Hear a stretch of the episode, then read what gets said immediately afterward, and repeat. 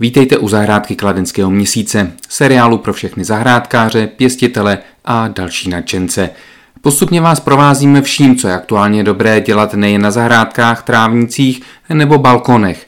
Dnes se zaměříme na výběr ovocných keřů, kterých je v zahradnictví na Nouzově doslova bezpočet.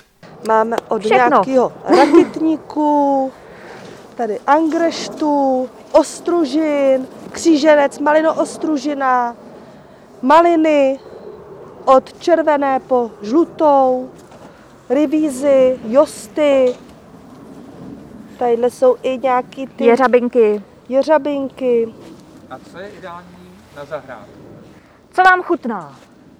Tak. Co vám chutná? Nebo marmelády se dají z toho Přesně dělat. tak.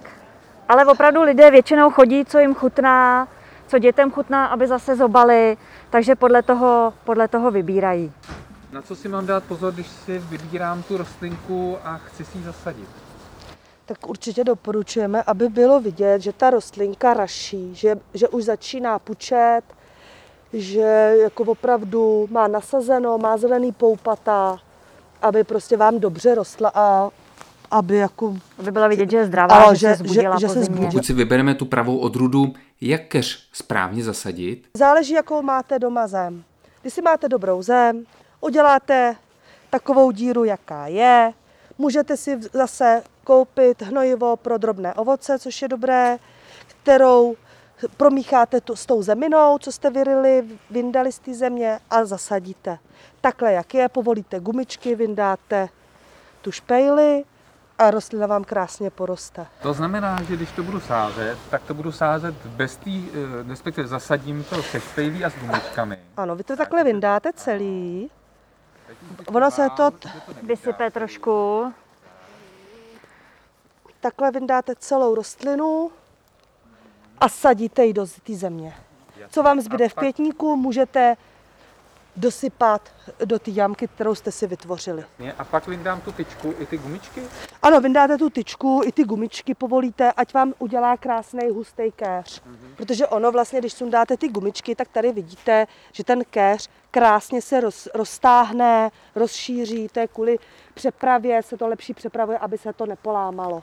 A určitě dáme si pozor, aby jsme vlastně sázeli opravdu tam, kde je to zasazený v květníku, určitě nepoř, neponořovat jakoby vejš do té země, aby jsme rostlinu ne, neudusili. Takže zachováme si jakoby tu hladinku, co je v podstatě v květináči.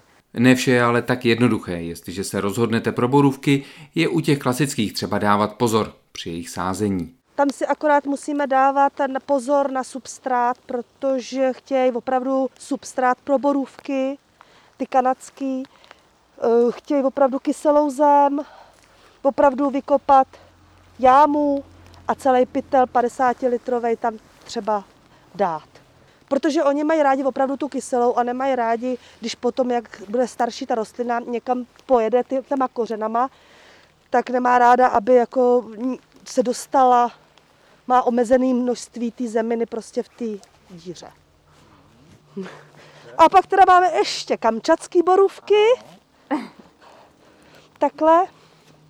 Ty zrajou opravdu v půlce května začínají zrát. A ty nepotřebují zase tu kyselou zem, nepotřebují těm sta- stačí obyčejná zahradnická zem. Nyní už stačí jen dobře vybrat a začít sázet. A právě s tím poradí další díl zahrádky Kladenského měsíce, který se bude věnovat volbě správného substrátu. Nezapomeneme ovšem ani na mulčovací kůru nebo barevnou štěpku.